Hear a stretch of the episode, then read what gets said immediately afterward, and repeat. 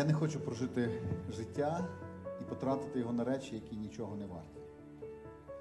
Я не хочу прожити життя і не вкласти себе в те, що не буде мати своєї вічної цінності.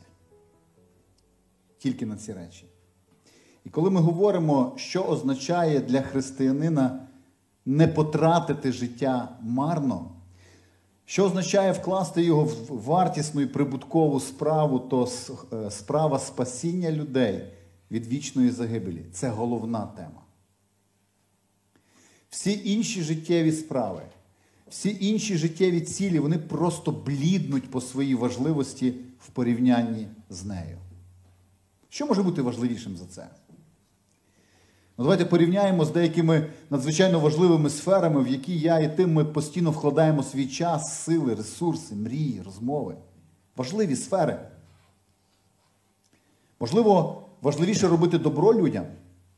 Добро, як робив його Ісус, годувати голодного, провідувати хворого, переводити бабусь через дорогу, жертвувати гроші на благі цілі. Важлива справа. Ісус робив добро і заповідав нам бути добром, відповіддю Його на ці потреби, які переживає людство. Проте, друзі мої, якщо ми нагодуємо голодного, не скажемо йому про свою віру, і після смерті він ситий, піде в пекло, то чи оцінить він це добро?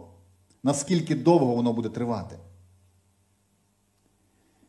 Можливо, порівняємо з тим, що ми повинні добре навчатися, працювати, будувати кар'єру, забезпечувати свою сім'ю, ставити фінансові цілі в своєму житті. Біблія говорить нам про важливість доброї роботи, доброго навчання там, де є. Робити те, що ти робиш, робити як для Господа. Бог, який сам працював, заповідав працювати нам. І коли ми працюємо чи добре навчаємося, здобуваємо професію, ми нагадуємо самого Бога, ми вподібнуємося до нього.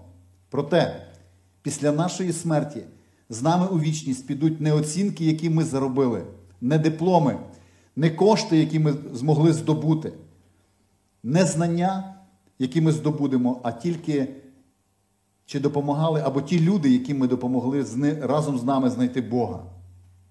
Адже якщо ми не допомогли їм, після смерті вони ніколи не згадають нашої старанності, результатів нашої роботи, наших найкращих оцінок, нашої вправності, спритності. Нічого цього згадано не буде. Вони будуть пам'ятати, що ми не говорили з ними про свою віру. Можливо, побудувати гарну сім'ю. Ви знаєте, це надзвичайно важлива заповідь, і мало яка інша тема в Біблії описана настільки детально, як правильні побудови, побожні побудови стосунків у сім'ї. Людина, яка не піклується про свою родину в Біблії, взагалі названа такою, яка відреклася від своєї віри. Вона гірша, ніж невіруюча людина. Про те, яка користь нашим віруючим чи нашим рідним від сімейної ідилії після нашої смерті. Якщо ми не допомагали їм пізнавати Бога, хіба у пеклі вони згадають про романтичні вечори біля каміна, чудові сімейні подорожі на природу і багато інших важливих сфер, в які ми вкладаємо своє життя, свої ресурси, розмови, мрії, цілі, плануємо свій тиждень, плануємо свій місяць, плануємо свій день. Наші сфери, в які ми вкладаємо себе, надзвичайно важливі. Цей список сфер можна продовжувати. Проте, якщо порівнювати це із справою допомоги людям знайти спасіння, вони просто всі блідніють перед цим. Ми чудово розуміємо, якщо ми віруючі люди, ми розуміємо, що справа спасіння людей від пекла це головна місія кожного християнина. Інші важливі сфери, звичайно ж, як я вже сказав, ніхто не відміняв. Вони нікуди не повинні зникати. Збалансоване життя повинно бути збалансованим життям. Проте поширення вістки про спасіння повинно бути метою християнина номер один. Як у цьому неймовірному відео, якщо ти той, кого відкопали, тепер бери в руки лопату і берися відкопувати інших. Це коло ніколи не повинно перериватися. Але давайте зізнаємося, християни, що це не найсильніша наша з вами сторона.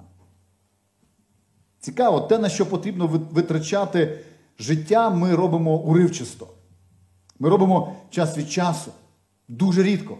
І це, до речі, в кращому випадку. Може, думаєте, драматизую, може, думаєте, перебільшую. Тоді давайте задавати собі питання, ну, деякі, які можуть проконтролювати мене чи, чи вас. Коли востаннє ти ділився з ким-небудь Євангелією? Просто своєю вірою розказував про те, як людині знайти спасіння. Згадали? Я вірю, що в кожного з нас є такі моменти, і слава Богу за це. Так от згадайте, коли це було востаннє. Потім подумайте, як часто ви робите це, ну, скажімо, в місяць. Пригадали? Ось вам одна чаша терезів. А тепер давайте порівняємо, скільки часу, зусиль, розмов ми з вами присвячуємо іншим сферам. Порівняти, як вам баланс? Взагалі причин, чому християни так мало або так рідко діляться своєю вірою з іншими людьми, є досить багато. Я не хочу сьогодні, наприклад, говорити про такі причини, як, наприклад, страх. Не хочу говорити про такі причини, як байдужість до інших людей. На жаль, кажуть дослідження що, і опитування, що це найбільш популярні причини. Але тут момент такий: навряд чи в своїй проповіді чи в своєму наставленні я можу щось змінити тут. Можу щось щось дати таким людям. Те, що я зроблю, максимум, я просто після нашого служіння, після проповіді помолюся за серця таких людей. Тому що Бог тільки один може поміняти серця. Серця, які бояться, серця, які байдужі, байдужі. Я, я сьогодні хочу говорити трошки про інше. Я хочу ліквідувати ще один бар'єр, ще одну перешкоду в ефективному благовісті, на який я недавно буквально наштовхнувся декілька разів поспіль. І коли це вже було втретє, в четверте, я зрозумів, треба про це говорити. Деколи буває, що ти проживаєш у своїй ілюзії, ти по-іншому оцінюєш церкву, себе, християн, наші стосунки, наші вміння, наші повсякденні практики, але коли декілька разів поспіль. Впродовж невеликого уривка часу я стикнувся з тим, що існує ще один бар'єр, ще одна перешкода. Я вирішив, треба ділитися, треба терміново про це говорити. Колись, коли я був маленьким, е, я пам'ятаю один короткометражний грузинський фільм, вже не пригадую його назви, не назви, але один з сюжетів цього фільму виглядав так. Е, старший такий чоловік досить поліз на дерево для того, щоб врятувати кішку. Е, кішка злякалась, полізла ще вище, і ось бажання, бажаючи врятувати її, він заліз майже на саму вершину, і потім раптом зрозумів, що він ні кішки не може врятувати, ні сам не може злізти. Він почав відчайдушно кричати: Люди, спасіть, люди, врятуйте. Позбігалися люди з цілого села, ніхто не знає, як допомогти людині, яка залізла так високо і там сидить і хитається на дереві. І раптом десь з окраїни села приходить ще один е, мешканець тої, е, того села і каже: Я знаю, як це зробити, тому що нещодавно ми з моєю родиною робили щось подібне. Оскільки ні в кого ніяких ідей не було, сказали, давай, давай свою ідею. Принесіть довгу мотузку, великий шнурок. Пошукали десь хтось з гаража, приніс велику мотузку. Якимось чином передайте йому туди на вершину. Передайте. І він там переляканий, знаєте, сидить, і він розуміє, що він готовий послухатись будь-що, тільки би злізти з цієї, вилізти з цієї халепи, в яку він потрапив. Він йому каже: давай обв'язуй себе навколо талії. Міцно обв'язуй. Добре. Це зробив? Давайте потихеньку натягувати. Треба кілька дужих чоловіків. Будь ласка, кілька дужих чоловіків. Хапайте за шнурок. Всі напружились але вже було пізно.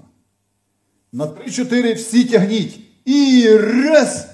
І цей чоловік летить з торчма, падає, ламає собі все, що можна поламати, і стогне, і каже, що ти наробив? Що ти зі мною наробив? Цей підходить до нього і каже, я не знаю.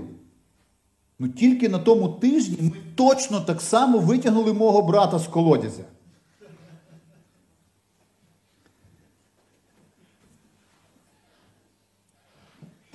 Перешкода у благовісті, а я маю на увазі у ефективному благовісті, про яку я зараз кажу і розповідаю вам, це використання неправильних інструментів або невміння ділитися Євангелією.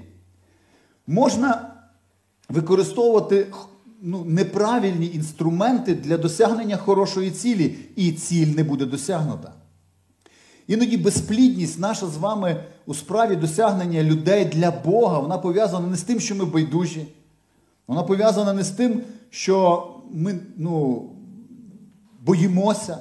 Та ні, ми не соромимося, ми не боїмося. Але деколи ми таке говоримо, і я таке чув, що люди замість того, щоб наближатися до Бога, навпаки, ще віддаляються. Оце якраз той момент, коли ми не знаємо, що сказати, або ми кажемо зовсім не те, і здається, ми провадили духовну розмову. Ми, здається, поспілкувалися з людиною, ми поділилися своєю вірою, тому що нам не соромно. Ми не соромимося свого Бога. Ми не соромимося своєї церкви, своєї віри, але людині це ніяк не допомогло. І ми молимося, і ми дивуємося, чому, але просто неправильні інструменти. І це якраз той момент, в який ми вже відповідальні за ситуацію. Можна скільки хочеш там молитися за тих, ну як би сказати, твердошиїх людей, які там відійшли від Бога.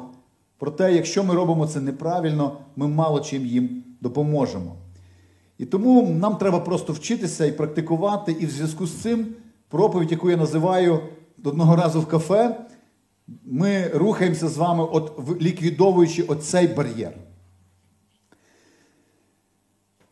Для початку давайте згадаємо, що всяка ефективна евангелізація світу складається з двох частин. Надзвичайно важливо. Ну, Я буду повторювати спочатку такі банальні заїжджені фрази, але без них ми нікуди не рушимо. Всяка ефективна евангелізація почина... вона складається з двох частин. Перше, люди повинні щось побачити. Друге, люди повинні щось почути. І надзвичайно важливо не впустити жодної із них. Тому що коли зруйновано цей баланс, ми використовуємо неправильний інструмент. Ну, Коли ми говоримо про те, що люди повинні щось побачити. Відоме місце з нагірної проповіді Ісус каже: Отак ваше Матвія 5 розділ, 16 вірш. Отак ваше світло нехай світить перед людьми, щоб вони бачили ваші добрі діла. Вони повинні щось побачити. І тоді прославили Отця вашого, що на небі. Або в іншому тексті, знову ж таки, Ісус, це Івана 13 розділ, каже: по тому пізнають, що ви учні мої, як будете мати любов поміж собою. Ви бачите, коли ми говоримо про те, що Євангелія починається з того, що люди повинні щось побачити, то це щось, що вони повинні побачити, це якісно інше життя. Любов, добрі справи. Той, хто хоче доносити Євангелію, повинен в першу чергу проповідувати життям. Якщо ж ми нічим не відрізняємося від людей навколо, може навіть багато говорити запитання, для чого їм слухати мене. Якщо я нічим якісно від них не відрізняюсь. Але є і інший бік. Ми не можемо свідчити тільки життям, нічого не кажучи людям, і про це теж дуже явно написано. Тому що існують християни, які просто перебільшують у цій сфері, і для них є таке от кредо життя або розуміння, хай люди побачать і хай самі здогадаються. Нехай Бог щось зробить через те, що люди побачать. Але це дуже однобокий підхід. Тому в Римлянам 10 розділі 13-14 вірш, коли апостол Павло каже про Євангелія, він каже, як вони почують без проповідника, якщо хтось не скаже. Навіть якщо побачать якісно різне інше життя. Вони зададуть питання, вони привабляться, вони подивляться, ну, будуть приваблені. І що ви їм скажете? Або в дії надзвичайно важливий такий чи цікавий для нас уривок в діях в 10 розділі. Пам'ятаєте, історія про Корнилія, його навернення. Ось Корнилій був згаданий Богом, Бог посилає до нього в дім буквально у видінні ангела. І що каже йому ангел? Молитві твої і твоя милостиня перед Богом згадалися. Тепер же пошли до Йопії людей та приклич Симона, що зветься Петром, він гостює там і там. Він скаже тобі, що ти маєш робити. Ну, здавалось би, через те, що цей чоловік вже і так був наближений до Бога. Більше того, йому вже з'явився сам ангел. Ну, то скажи йому вже ті слова. Але ангел каже: ні, щоб почути Божий план, щоб навернутися до Бога, щоб спасся, ти врятувався, весь твій дім, ти повинен щось почути, не просто тільки побачити. Ось це є баланс. щоб наголосити на важливості слів наших, які ми говоримо, я часто при- приходжу, при- приводжу цей приклад. Уявіть собі, що Ісус прийшов на землю, зробив усе, що Він зробив. От усе. Але нічого не сказав. Нічого не пояснив. Він просто прожив це безгріх, безгрішне життя. Він просто робив добро для людей. Просто проводив час з учнями, вчив їх, як, як так само проводити таке саме життя. Нічого не пояснив, потім його вбили, він воскрес і вознісся на небеса, але нічого не сказав ні учням своїм, ні людям навколо себе. Яка ціна такої, такої доброти, такої жертвеності, такої місії? І відповідь проста: ціна такої жертвеності дуже низька. Ти зробив все, що ти планував, але потрібно додати слова. Тому збалансована креда, про яке я так само часто говорив життя християнина, описав апостол Петро. Він каже це про себе, він каже це про усіх нас з вами, і він закликає нас з вами робити. Скажу, для мене це особливо кредо мого життя у сфері євангелизму. 1 Петра 3,15 він каже такі речі. Перше. А Господа Христа святіть у ваших серцях. Тобто покажіть, що життя з Богом дало вам якісну різницю від життя до того, як ви жили без Бога. Перше, що вам потрібно, святити в своєму серці Бога. І це обов'язково дасть свій результат. Не те, що ти сам змушуєш себе робити якесь добро, але всередині того тебе немає. е. Довго ми не протримаємося, правда?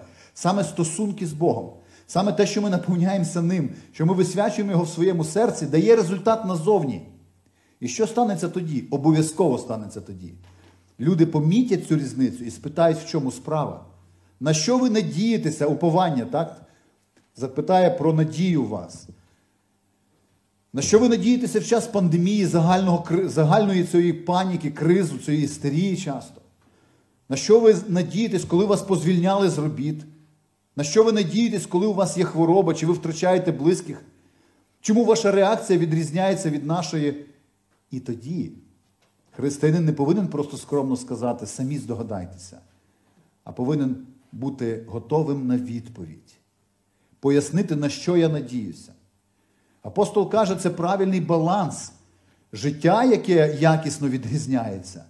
І потім воно виливається в те, що обов'язково спитають люди, і ти зможеш говорити. Тому ось це кредо або перефразоване е, кредо життя на основі цього вірша говоріть тільки тоді, коли вас питають. Не базікайте багато, але живіть так, щоб вас питали. Звичайно, є виключення, друзі мої.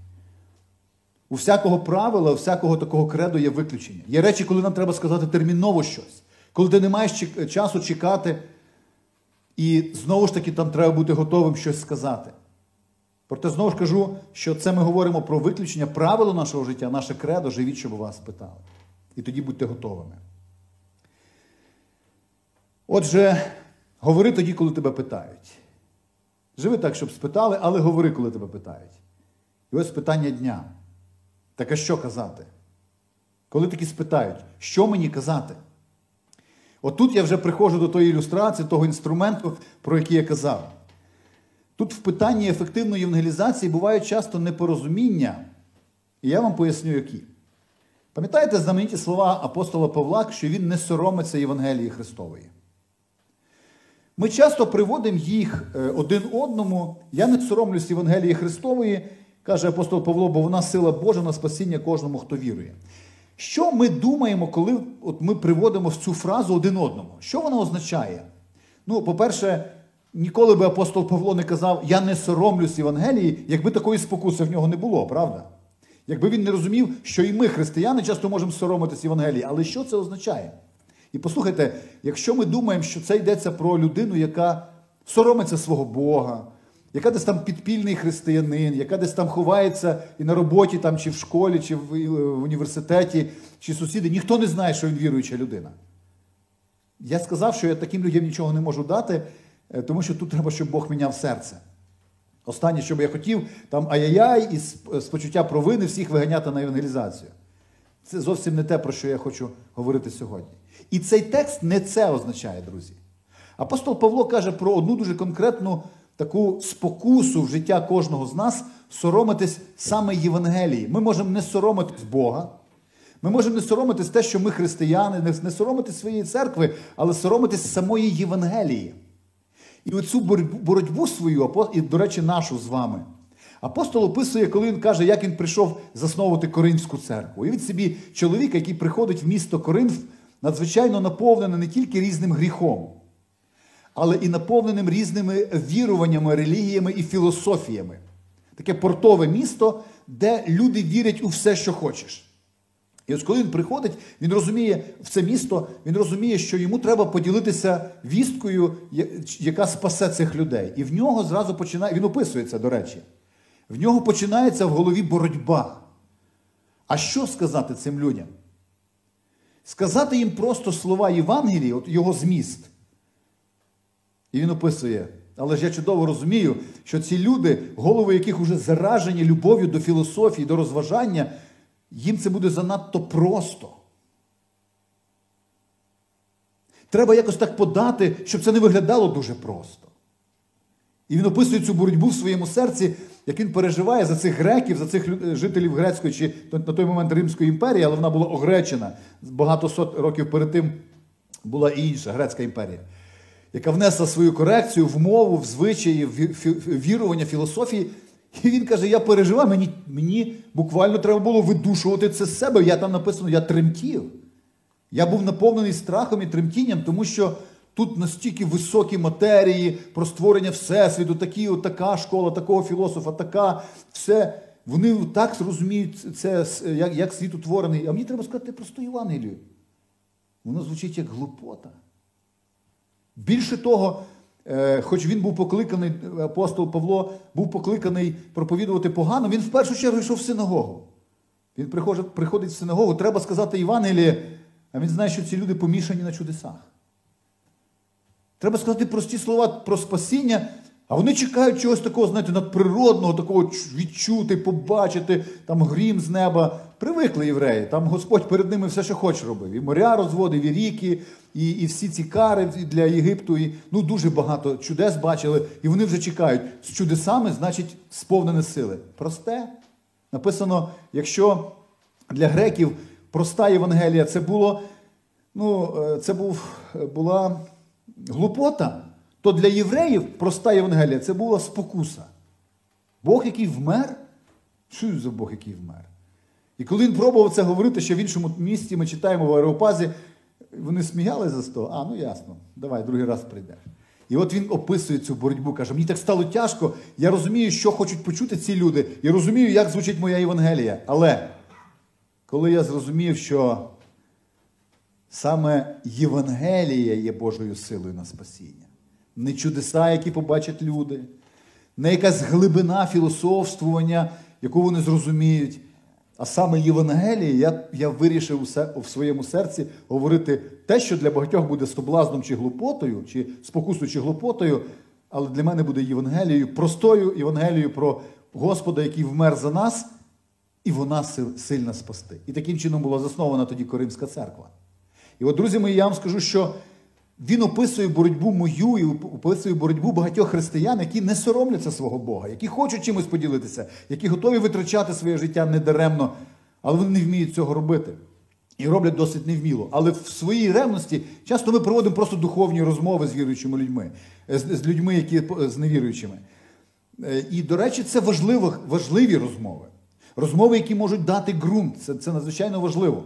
Апостол теж проводив ті, і, і багато духовних якихось бесід, суперечок, доктринальних і так далі. Проте сила для спасіння це Євангеліє. Зауважте, ми часто говоримо про наше свідоцтво. Віруючі люди діляться своїм свідоцтвом. Нічого не може бути сильнішим, ніж свідоцтво власного навернення, тому що насправді цю історію тяжко заперечити. Це те, що ти пережив. Ніхто не буде там, знаєте, з Біблією чи з іншими якимись духовними книгами сперечатися, бо люди будуть слухати. Кажуть е, на радіо, що така історія, коли ти розказуєш про своє життя, вона найбільш слухабельна. Вона відкриває слухача до тебе, але це не Євангеліє. Надзвичайно важлива річ. Рекомендую всім християнам згадати, від чого врятував Бог, розказати, як він це зробив, але це не Євангеліє. Має бути щось і далі. Більше того, ми, як віруючі люди, часто, коли нам, знаєте, як ми пишаємося своїм Богом, ми пишаємося ним. І нам хочеться розказати про нього іншим людям, що надзвичайно важливо, які благословіння ми переживаємо, тому що ми з Богом. От що Бог зробив для мене, як Він відповідав на мої молитви, як Він мене благословляє, яка в мене сім'я чудова. І це тому, що я з Богом. Це надзвичайно важливо. Це надзвичайно важливо, але це не Євангеліє. Знову ж кажу, е, апостол Павло говорив ці речі.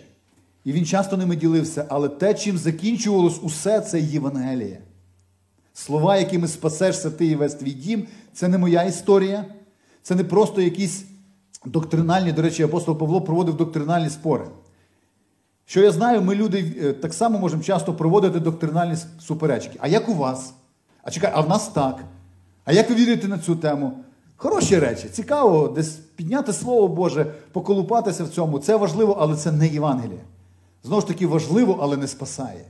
Ну і багато-багато інших речей. Я пам'ятаю, колись один мій знайомий каже, я е, з ним почав такі духовні розмови. Розказав про своє життя, знову ж таки, свідоцтво своє. Це не Євангелія, це просто знайомство. Це те, що розвивало наші стосунки в ім'я ось е, євангелізації. І от він задає мені просте питання. Дмитро, я зрозумів. От в мене до тебе таке питання. От я християнин, а ти баптист. Скажи, яка між нами різниця? Це було смішно. Я, правда, не посміявся. От я християнин, а ти баптист. Він, напевно, і від 100% він очікував, що я буду зараз розказувати обряди наші, відмінності і так далі. Але те, що я зроблю зараз тут при вас, я зробив з ним. Щоправда, він відмовився. Але ми можемо говорити про різницю в доктринах, думаючи, що ми сильно навертаємо людей. Насправді це часто може відштовхувати, тому треба треба говорити, треба відстоювати істину. Ну це треба робити з мудрістю і любов'ю Божою. І нарешті ми навіть можемо говорити частини Євангелії. Коли ми хочемо в своїй ревності навернути людей до Бога, ми говоримо частини Євангелії, але говоримо їх уривчасто, і людина часто не розуміє. Ми говоримо їх на церковній мові, які для людини означають зовсім інші речі. Коли ми кажемо, тобі треба покаятись, людина таке сповідаюсь, які проблеми. Я це роблю по декілька разів, там хтось в день, хтось в рік, хтось за життя. Які проблеми? І тобі треба покаятись. Є в мене один знайомий проповідник, який на кожному кроці покайтесь, покайтесь, покайтесь. Правильне слово, люд... непояснене людям нічого не дає. Тобі треба прийняти Христа. Ми ще навіть пам'ятаю, тобі треба народитися згори. Ну, Ми розробили такий експеримент. Розбирали цю розмову Ісуса з Нікодимом, це ж богословський термін, його Ісус тільки один раз за все життя використовує. Було в нас таке, якщо пригадуєте, таке молодіжне більярдне служіння. Ми винаймали більярд, і там молодь з того району, ми з ними грали, спілкувалися, читали Біблію. І от тоді ми розбирали цю історію. І задали елементарне питання, яке ми задаємо в нашому таборі. І раптом нам довелося, знаєте, як це опуститися в шкіру людей, які ніколи з Біблії нічого не мали. І була така компанія, була там така Наталя, вона була як лідер цієї компанії, е, там хлопців було багато, але чомусь лідером була в них дівчина така. така. І коли вона говорила, всі починали теж приймати участь в розмові. Коли вона мовчала, всі мовчали. На той на той день в неї був хороший настрій, вона говорила. І ми задаємо питання, задумайтесь, от що ми собі уявляємо, а що людина розуміє. Ми кажемо, от як ви розумієте, що таке означає народження вдруге, вдруге або народження згори? Ісус там говорить вдруге або згори. Пауза, бере розмову Наталя. Значить, я розумію так: якщо людина прожила своє життя не дуже добре, і вона померла, то небеса дають їй другий шанс. Вона народжується ще один раз вже в іншому втілі, але це як перевтілення душі, і вона отримує шанс ще раз прожити. Тому Ісус вчить про реінкарнацію душ. Ага.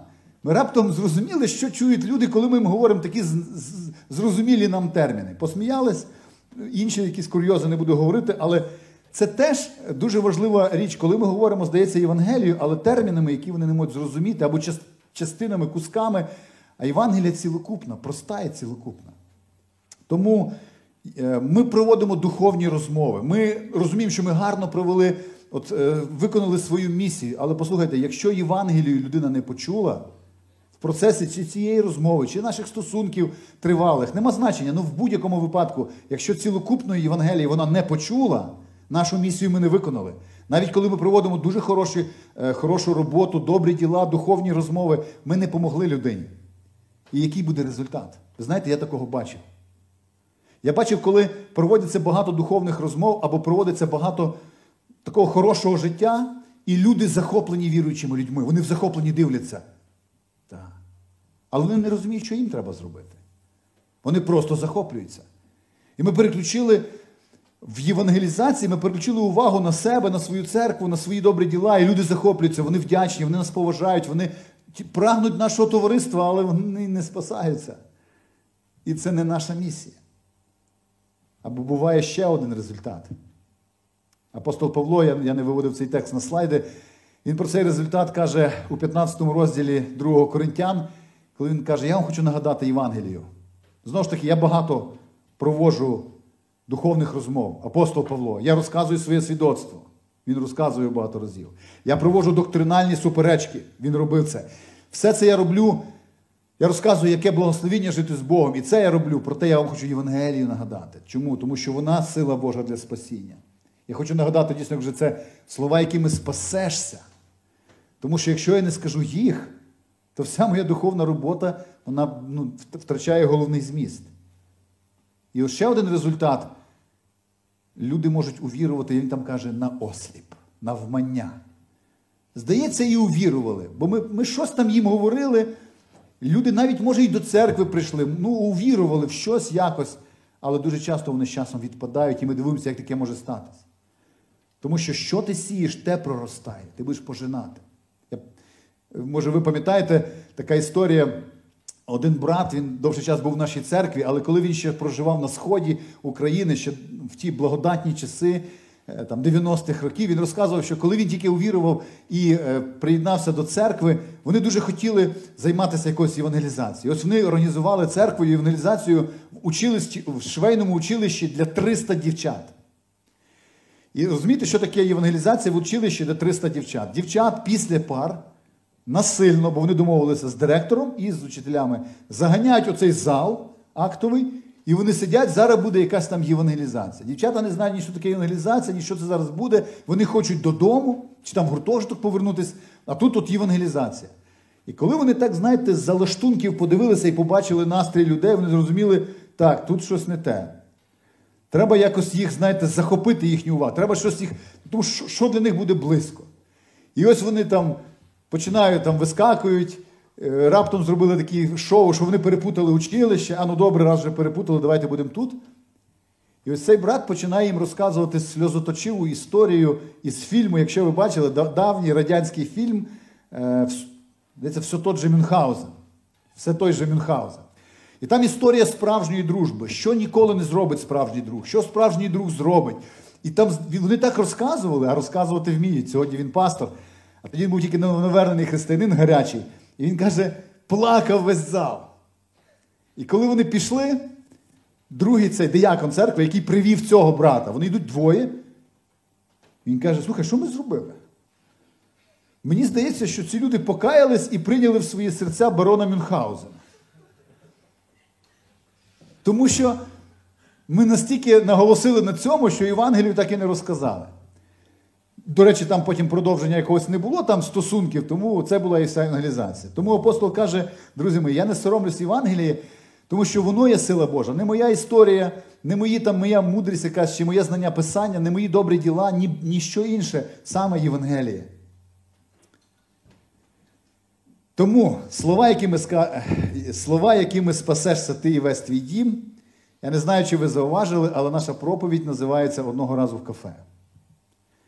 Навіть якщо ви зауважили, що проповідь називається одного разу у кафе, то чи не здивувала вас ця назва? Чому воно так називається? Я вам поясню.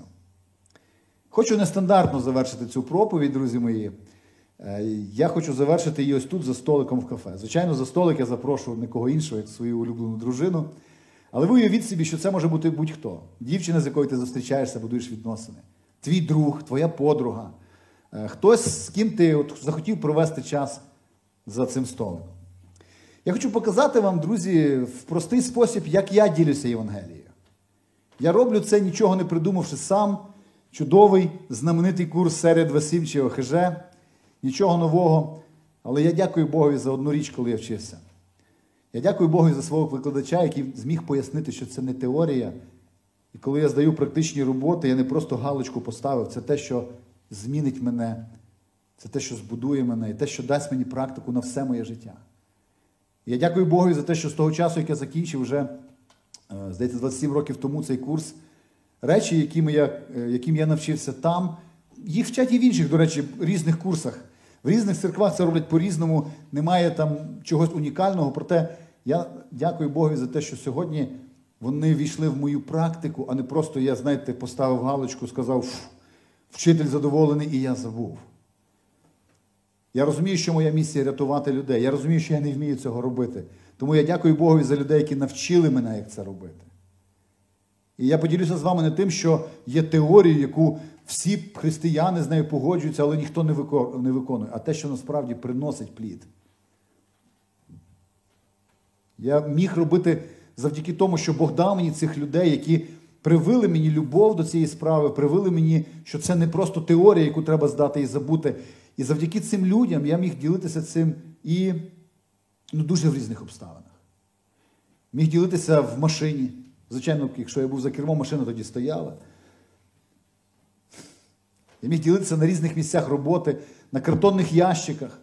Я міг ділитися з майстром СТО, коли він мені виписував ціну, я відірвав в нього інший листочок, ділився з ним цим методом Євангелії. І, звичайно, багато разів, багато разів я ділився цим в кафе. Який результат? Дуже різний, друзі мої. Були люди, які покаялись одразу. Були люди, які покаялись пізніше. Були люди, які приєдналися до церкви. Були ті, хто зробили це значно пізніше. Були ті, хто відмовились. Практично майже завжди це були люди, які сказали, я подумаю. Але я вам скажу, кого точно не було. І не буде, якщо ти ділишся Євангелією з молитвою і знаючи, що ж сама Євангелія. Не було того, хто в цей час не почув зрозумілої євангельської вістки. Тому що це вже не Боже, це моя відповідальність. Божа задача зародити це зерно в серце. Моя задача пояснити це зрозуміло. Як ви вже здогадались, багато з вас здогадалися, навіть по посмішкам зрозумів, це, звичайно ж, ілюстрація моста спасіння. Ілюстрація моста спасіння так просто. Не єдиний спосіб. Віруючі люди використовують способів дуже багато, проте вони завжди, якщо вони цей спосіб е, ну, якщо поважають і, мріють, щоб це принесло результат, вони завжди це роблять так, щоб всі чотири головних фундаментальних каменя Євангелія там залишились. Щоб нічого звідси не випало. І тому, якщо ви використовуєте в будь-який спосіб, е, інший, можливо, спосіб ділення Євангелією от в її всій суті, всій повноті, тоді робіть це. Можете не зважати на те, що я зараз роблю. Але я розраховую на дві категорії людей, слухачів зараз. Тому я казав, важливо ділитися трансляцією. Я розраховую на нас з вами, на віруючих людей, які мають оцей бар'єр, які, коли сідають говорити про Христа, я такий дуже цікавий відповідь, е, відео. е, Ми ділились, коли сміялися, смішне таке відео постановче. Вісім причин, чому ми не ділимося Євангелією, коли ми не маємо що сказати. А, а, Ісус, а, а, небеса, а, не. і людина йде, вона нічого не зрозуміла. І тобі соромно, що ти не поділився Євангелією, духовно вроді би себе повів, людина зрозуміла, що Ісус небеса і все. Тому це одна аудиторія. Як ви можете використати це, те, що буде зараз? Ви можете буквально е, вирізати це потім, у нас запис є, і вивчити і користатися самі. Якщо вам незручно, ви можете навіть вислати це, це відео комусь. Тому що тут прозвучить дуже така чітка Євангелія. І, звичайно, я розраховую на тих, хто дивиться, слухає зараз і ніколи не чув такої зрозумілої вістки про спасіння. Якщо Бог торкнеться, я знаю, що Бог робить це. Через прості слова, просту вістку вас, вам треба там, де ви є, сьогодні прийняти рішення, що ви будете з цим робити. Тому давайте е, дамо мені декілька хвилин, і я поділюся з вами тим, як я роблю це в своєму житті. Наталя, можна тебе запросити? Уявіть собі, що ми прийшли в кафе, будьте елегантними. Так.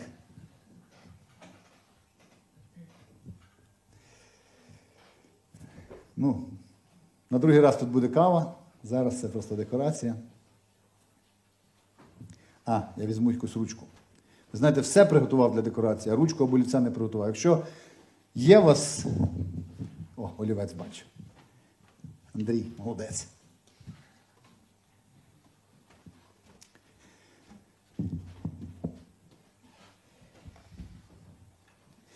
До речі, люди, які діляться Євангелією, запитують, як ти починаєш. У мене є стандартний і нестандартний спосіб початку. Стандартний це те, що я використовую, коли, ну, здається, немає до чого дочепитися.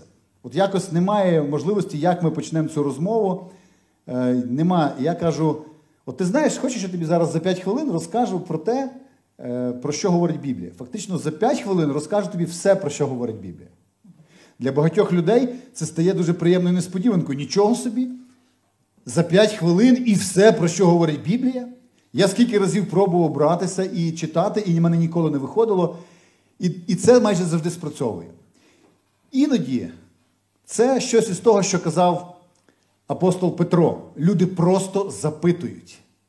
І коли вони запитують, тоді починати значно простіше. Наприклад, на цьому тижні мені подзвонив один таксист, який хоче приймати хрещення. Я не знаю, хто він такий, що він читав, і він думає, що я буду говорити з ним про хрещення. Ми домовились про зустріч на цьому тижні, але я буду говорити з ним про це. Тому ось простий, простий стандартний момент.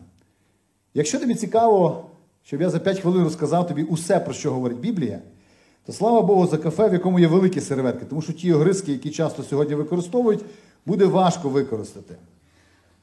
Але будьте творчими. Отже, все, про що говорить Біблія. Взагалі-то вся Біблія присвячена тому, щоб говорити про стосунки Бога і людини. Вся Біблія, головна її тема це стосунки Бога і людини. Тому я намалюю тобі людину, як вмію. І намалюю Бога, або скажу просто словами Бог.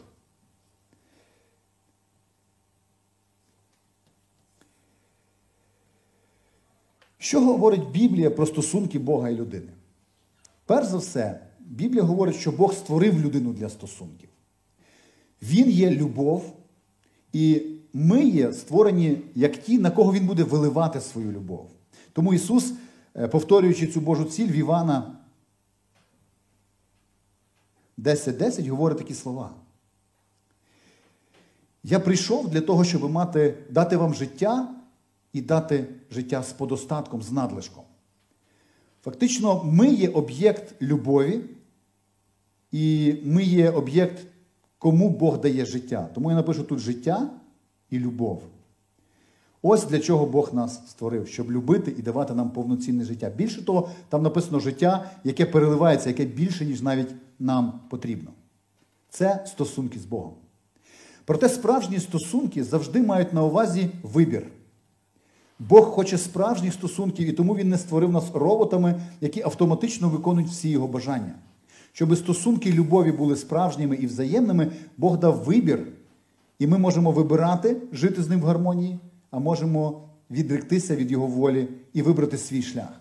І, на жаль, Біблія говорить нам, це теж те, про що говорить Біблія, людина обрала свій шлях. У Римлянам 3:23 апостол Павло каже, що людина обрала гріх. Гріх це свідомо, свідоме розуміння, що хоче від тебе Бог, але поступати по-іншому. Коли ми говоримо про гріх, про те, що люди відкинули Бога, ми часто зазираємо в Едемський сад і думаємо, ну як же вони могли так зробити? Ми сьогодні пожинаємо їхні наслідки. Проте дуже важливо розуміти, що Біблія там каже у цьому Римлянам 3.23, що всі згрішили і позбавлені Божої слави. Це не просто хтось там в Едемі, це не просто там Адам, який нам приніс цю спадщину. Біблія каже, кожен з нас, ти і я, ми робили колись щось таке, що точно знали, є не Божа воля, але робили по-своєму. Більше того, Біблія каже, що це так само це післання до римлян. У Римлянам 6.23 сказано, що ось цей гріх приніс у наше життя ще один результат. Він називається смерть. От що таке по Біблії смерть? Смерть насправді це розділення людини з Богом. Коли людина обрала жити своїм життям, ми фактично таким чином стали на іншому березі, протилежному березі від Бога. Між нами утворилася нездоланна прірва. Чому так? Чому Бог не може закрити очі на наш гріх і на те, що от по його закону гріх має привести до смерті? Тому що Біблія каже, що Бог не тільки люблячий, Він і святий. Святий це означає відокремлений від всякого роду гріха, той, хто не може мати дотику з якимось гріхом. І Бог перестане бути Богом, якщо він буде не зважати на гріх і на його закон про смерть. Тому ми опинилися на цьому протилежному березі. На нашому березі є ще один дуже сумний результат. Євреям 9.27 сказано, що 9.27 сказано, що нас чекає суд. Там написано: всім людям належиться один раз померти і потім суд. І ось подивися, через наш вибір, який ми зробили, ми позбавлені Божої слави. На нашому березі є гріх, суд і смерть. На березі чи на стороні, на якій знаходиться Бог, Біблія каже, є любов і життя. І ми позбавлені цього життя. Людина створена так, що вона хоче відновити це. Проте, якщо вона не знає, як це зробити, вона робить це інстинктивно. От що люди робили у всі ці роки, у всі ці тисячоліття, щоб перекинути ці мости на сторону Бога, щоб позбавити себе цих страшних результатів, як гріх, смерть і суд. Часто для цього використовувався такий місток, як релігія. Релігія це просто е, сукупність обрядів, завдяки яких людина хоче задовольнити Бога. Біблія каже, це не працює. Люди використовували добрі діла, вони перекидували такий місточок, як добрі діла. Проте Біблія каже, що добрі діла не працюють так само. І люди використовували свою моральність. Вони хотіли бути добрими, кращими, вдосконалення. Біблія каже, це не працює. Моральність не працює. Але ти знаєш, Бог створив нас для стосунків, і Він опинився перед цією дилемою, тому що Він все ще любить нас. Він створив нас, щоб виливати нам свою любов і давати нам це життя, а ми позбавили своїм вибором його такої можливості. І він став перед дилемою, як же так любов кличе нас на той берег до стосунків, для чого ми були створені. Але святість Божа не дозволяє це зробити. Тому що за наш гріх, за наш вибір, ми повинні по Божому закону пожати суд і смерть. І опинившись перед цією дилемою, Бог відчайдушно намагається вирішити це питання, і він знаходить. Фактично, він сам бере на себе образ людини, сходить на землю, проживає безгрішне життя. І в Римлянам 5.8 сказано, що ось цей Божий втілений син Христос, Він помер за нас, взявши на себе і суд, і гріх, і смерть. Все те, що ми повинні були пожати за свої вибори, пожав на собі Бог. І Писання каже у Римлянам 5.8, що Христос помер за нас тоді, коли ми ще були грішниками, коли ми були на цій стороні. Тому ось цей хрест, на якому Ісус віддав своє життя на Голгофі, Він фактично став ось цим мостом, єдиним можливим мостом для людини перебратись на той бік. Проте дуже важливо розуміти що те, що міст є, те, що Христос заплатив за ці речі, за, за гріх смерті суд, не переводять чи не переносять нас автоматично на той бік.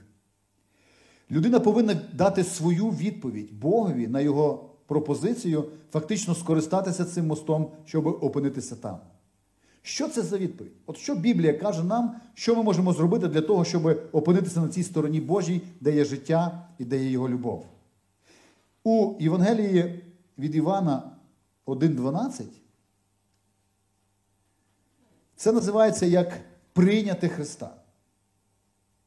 Там сказано, що прийняти. Там сказано, що є люди, які відкинули Христа, який прийшов на, на цю землю. Вони полюбили більше свій гріх і свій образ життя. І є можливість, або є люди, які прийняли його. Так от, прийняти Христа це або прийняти Його жертву. Або по-різному Біблія це говорить, називається, або або впустити його серце. Означає для кожної людини усвідомити себе грішником, усвідомити, що Христос, повірити в це, що Христос там на Христі помирав за неї, і як грішник попросити у Бога прощення. Це називається момент покаяння. Це або називається момент навернення до Бога. Людина визнає, що вона не може спастись сама, просить про спасіння в Бога. І коли вона просить про це, фактично в цей момент відбувається щось надзвичайне і надприродне. Апостол Павло пише це в Галатам 2.20, називає це як Христос проживає в мені.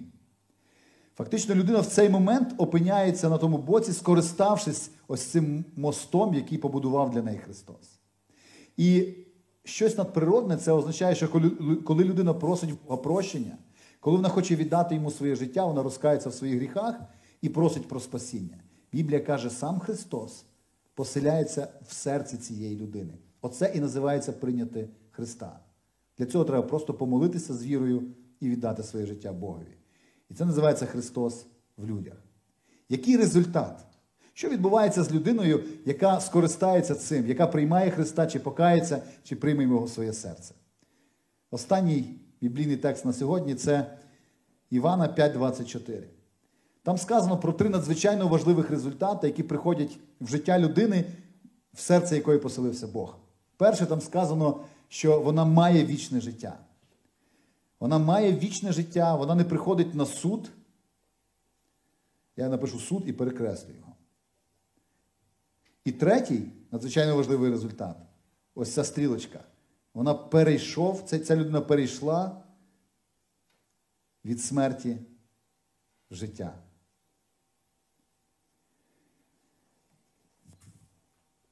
Ось це ілюстрація того, про що говорить Біблія. Фактично, все людство сьогодні поділено на тих, хто знаходиться на березі розділення з Богом, які ще знаходяться в своєму гріху, їх чекає суд і смерть.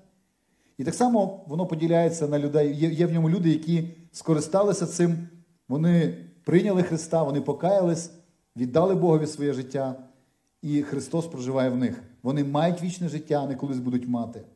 Вони не приходять на суд, і вони перейшли від смерті в життя. І от я хочу спитати тебе: от як ти вважаєш, з огляду на все сказане, де на цій ілюстрації знаходишся зараз ти? А чи є в тебе бажання опинитися тут, скористатися цим способом, який дав тобі Бог? Так.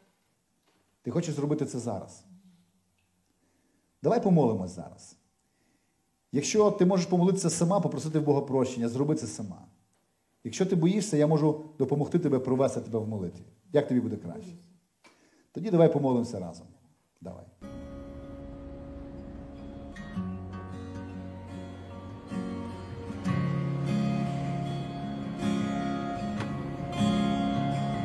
Не цінніє Ісус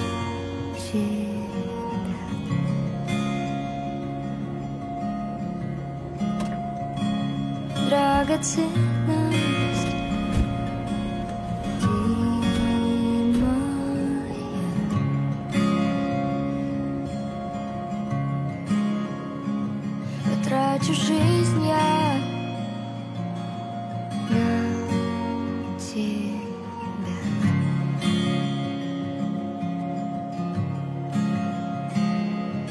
это все, что я могу тебе отдать. Даже если не узнает никто никогда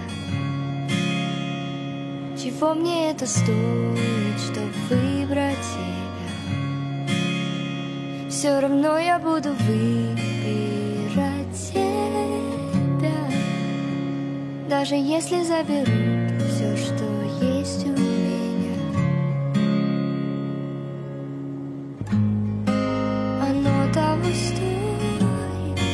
Оно того стоит, оно того стоит Положить всю жизнь. Оно того стоит, оно того стоит Оно того стоит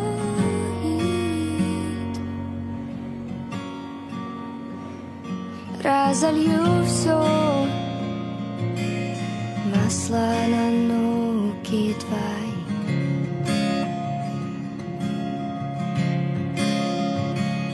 Люди скажут Пустая трата сил.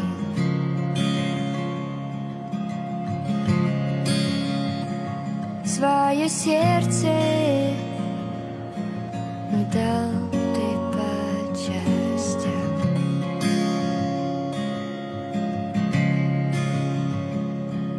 свое я только целое отдам.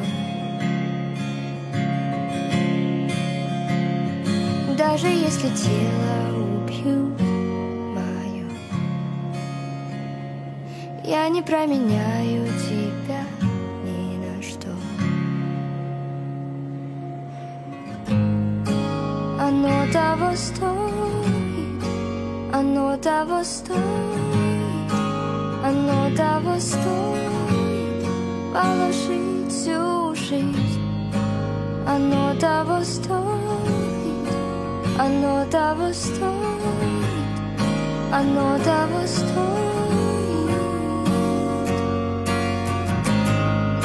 Оно того стоит, оно того стоит, оно того стоит потратить жизнь на тебя. Оно того стоит, да ты того стоишь, оно того стоит.